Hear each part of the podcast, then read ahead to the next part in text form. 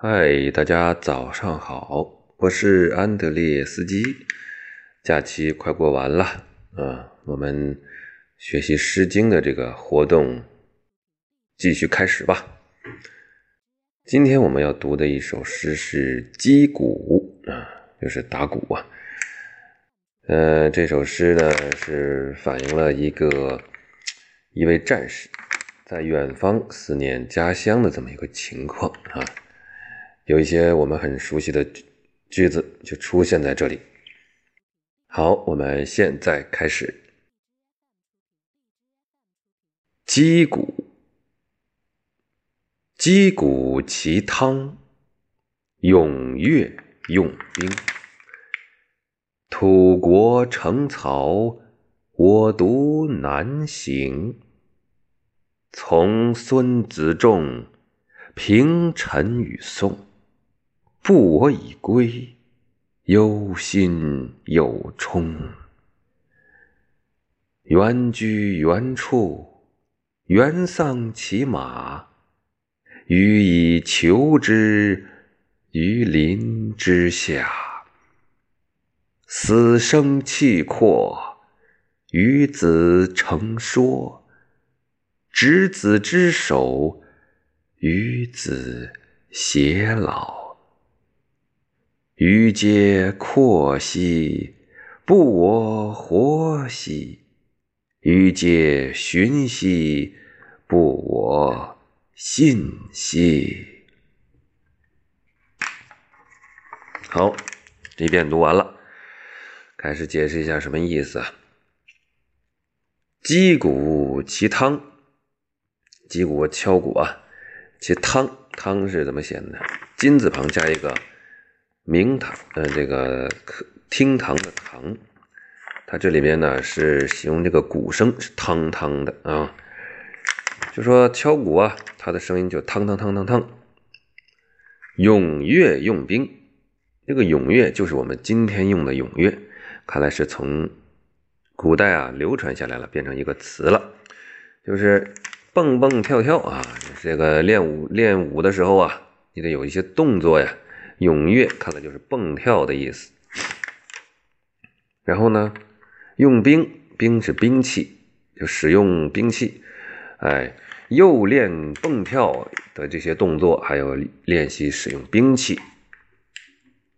土国成曹，土和国啊，都是一个意思，应该就是在家里头啊，我的家家，我的国呗。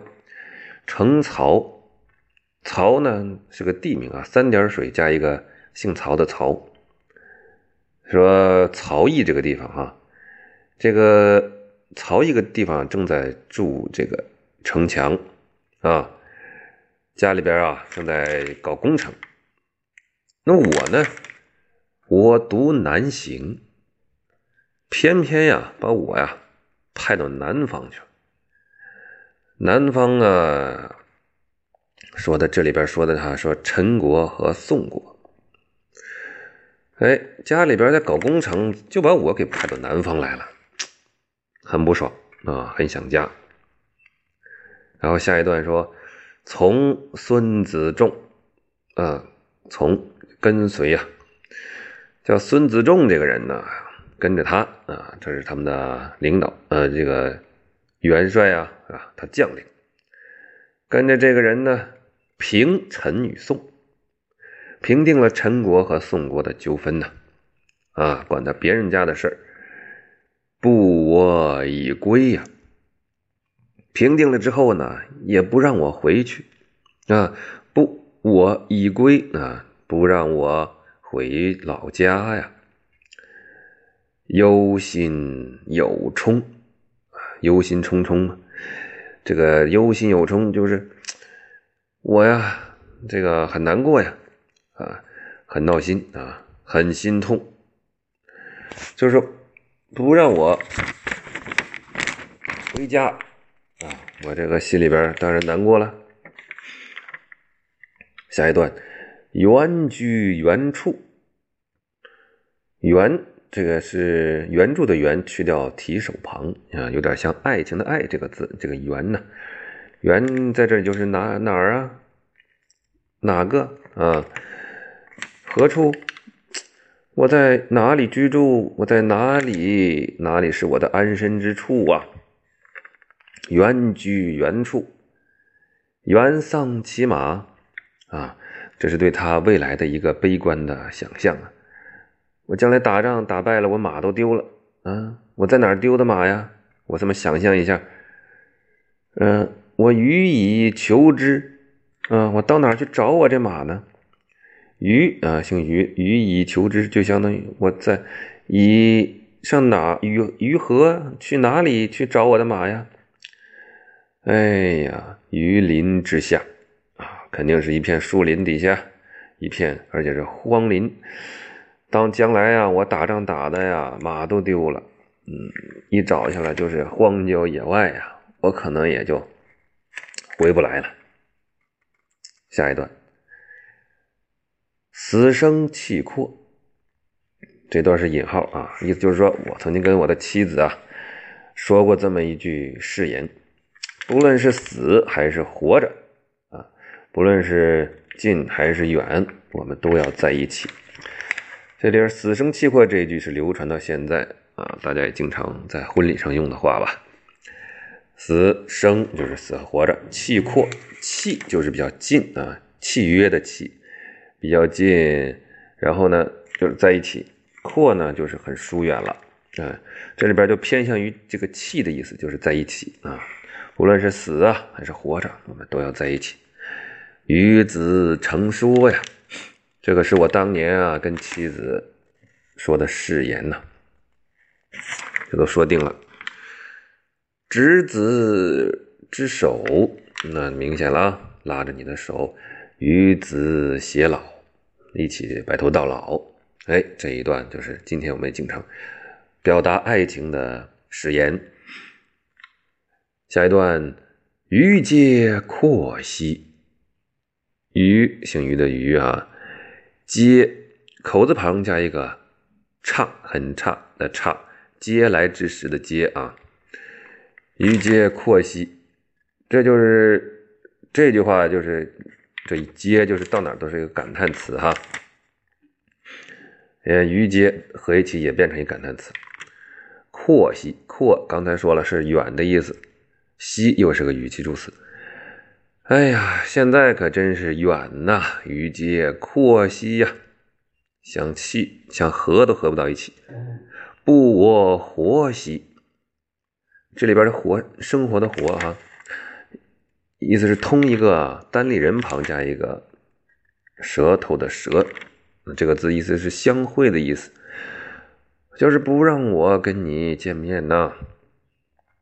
于嗟寻兮，寻三点水加一个上旬下旬的旬，哎，这里边要通一个很古老的字了啊，也很难描述怎么写，就是说很久远呐，时间很长啊。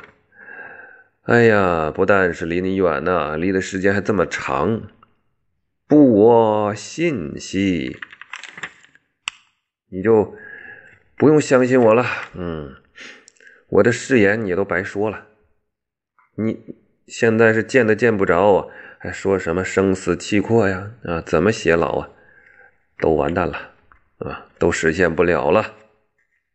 好哎，这首诗就讲的一个战士，讲了一个战士啊，思念故乡、思念妻子的心情。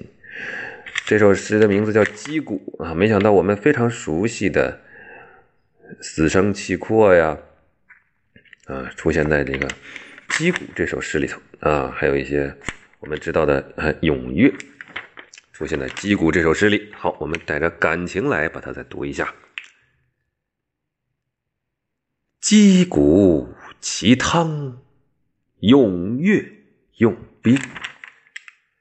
土国城曹，我独难行。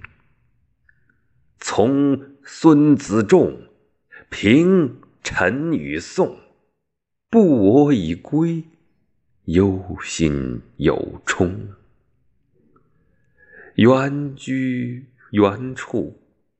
原丧其马，予以求之于林之下。死生契阔，与子成说。执子之手，与子偕老。予嗟阔兮，不我活兮；予嗟循兮，不我信兮。